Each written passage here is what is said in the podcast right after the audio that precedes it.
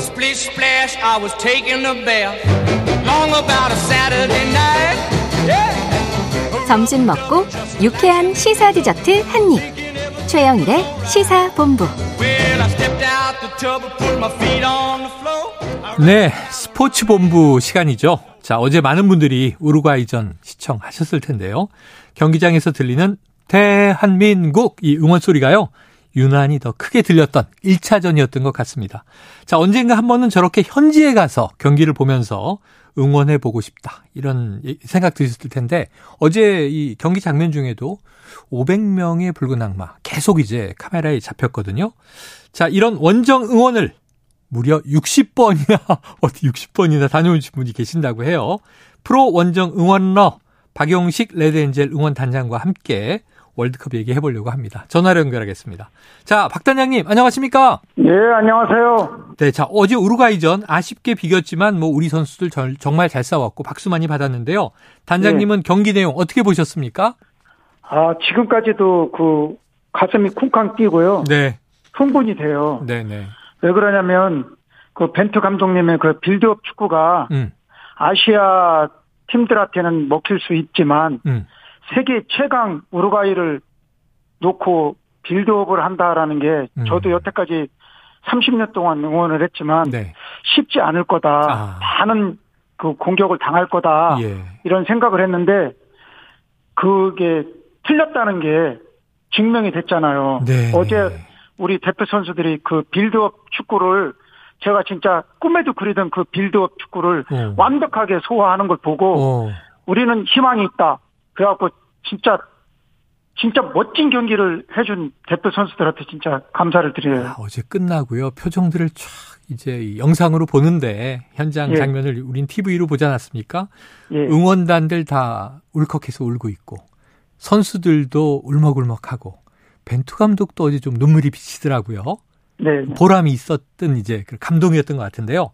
맞아요. 예. 자, 30년 동안 뭐 수많은 경기를 봐오셨으니까 전문가만큼 저는 감이 좋을 거라고 단장님을 믿습니다. 예, 예. 자, 우리 대표팀 이번 카타르 월드컵에서 어떤 결과를 낼 것으로 예상하세요? 저는 솔직히 말해서요. 네. 뭐 아니면 도다. 어제 경기 전에 네. 제가 이제 수도 없이 30년간 대표 선수 그 응원을 원정 응원을 나갔지만 네. 제가 항상 느끼는 게 있어요. 아, 느낌이. 이미 꼬링을 다 먹고 두세 골 먹고 난 뒤에 그때 이제 죽기 살기를 뛰어요. 네네네. 그러면 이게 진짜 너무나 그때는 이미 늦은 거예요. 응원하는 팀도 애가 타죠. 애가 타요. 네, 항상 진짜 이 2002 월드컵 4강 히딩크 감독이 항상 강조한 게 자신감이에요. 자신감. 진짜 우리 대표 선수들이 그 자신감 갖고 말 그대로 경기에 임해야지 자신감이 떨어지면 문제가 되거든요. 네네. 근데 진짜 자신감을 갖고 이렇게 어제 한 경기를 보면서 네. 우리가 이제 이겼으면 좋겠지만 네. 그래도 비긴 게 저는 진짜 천만다행히 골대 아. 2번이나 맞고 진짜 네. 이렇게 됐다는 게 가슴이 철렁 내려앉았거든요. 네. 그래서 이게 이번에 우리 대표 선수들이 1승 2무로 네. 조 1위도 될 수 있고 조 2위도 될 수 있어요. 근데 네네. 첫 경기가 중요했던 거거든요. 네네. 근데 최강 진짜 우루과이를 비겼다는 거는 진짜 축하할 일이죠. 네, 1승 2무로 이제 조 2위가 될 수 있다. 일단 1무는 1무로 시작을 했습니다. 승점 1점. 그렇죠. 자, 가나를 이제 잡으면 되니까. 아, 가나를 잡으면 됩니까? 네. 네. 포르투갈은 어떻게 보세요? 포르투갈하고는. 포르투갈 진짜 호날두 그 무시무시한 선수가 있는데요. 네네.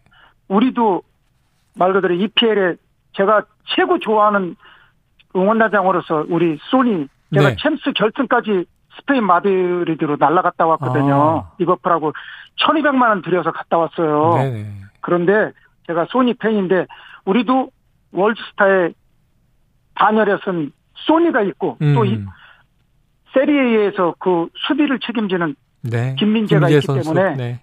절대로 이 우루과이처럼 경기를 해줄 거라고 믿고 네. 거기는 최소한 거기도 비겨야 된다. 그래갖고 1승 2무로 네. 2위도 좋고 이왕이면 1위로 갔으면 네. 좋겠다. 이렇게 예상을 합니다. 알겠습니다. 한번 도아님의 뭐 했는데 그렇죠. 뭐를 기대해 보겠습니다. 뭐. 예, 예. 자, 그런데 조금 전에 저 자비로 날아가셨던 비용을 살짝 공개하셔서 어떻게 네. 이렇게 60번째 원정 응원을 하시지 생각도 드는데 네. 지금까지 이제 이번 빼고 이 저 59번 해외 응원 가셨다는 얘기잖아요. 네, 코로나 때문에 3년간 못 나갔어요. 아이고, 가장 기억에 남는 경기 어떤 경기였습니까? 제가 이제 94년 미국 월드컵 때 처음으로 응원을 갔거든요. 네. 그래서 여러 대회 경기가 있지만 94년 미국 월드컵 달라스에서 무저감 대 스페인하고 2-0으로 지고 있다가 2-2로 그 비길 때 네. 그 감동의 환희는 지금도 30년 전 일이지만 예. 잊지를 못해요. 그때는 1승을 한 적이 없기 때문에 어허.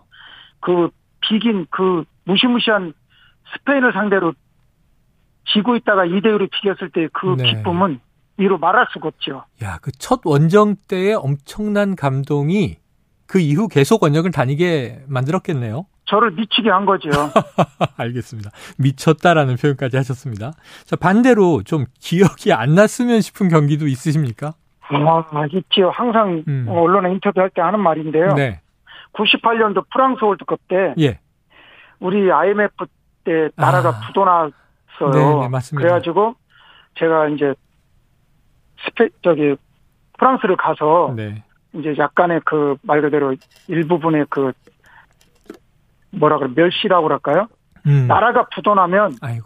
국민도 부도난 거나 다름없더라고요. 네네. 그래서 나라가 잘 살아야지, 내 조국이 잘 살아야지 우리도 해외 나가서 대우를 받지 네. 나라가 못 살고 힘들면 우리도 가서 대우를 못 받아요. 네네. 그런 차별을 좀 느꼈어요. 차별을 느꼈다. 그런 부분이 있기 때문에 제일 제가 가슴 아픈 경기고 네. 또 히딩크 감독님이 네덜란드를 이끌고 우리를 마르세유에서 5-0으로 대파할 때 네네. 가슴이 미어지고 진짜 엉엉 울었던 기억이 납니다. 네. 그래서 2002년에 4강이 너무 값졌던 거고 그렇죠. 그 IMF 때 이제 다른 경기입니다만 박세리 선수의 골프 우승이 엄청난 또 박찬호, 힘을 주고 네, 박찬호 그렇죠. 선수가 또 그랬죠. 미국에 가서 또 야구로 또 이름을 날리고 그때 우리 국민들이 진짜 희망을 가진 네. 거죠. 그게 스포츠의 힘인 것 같습니다. 맞아요. 자, 지금 단장님 이제 목소리로 들으니까 청취자분들이 어떤 분이실까 그러는데 사실 얼굴 보시면요.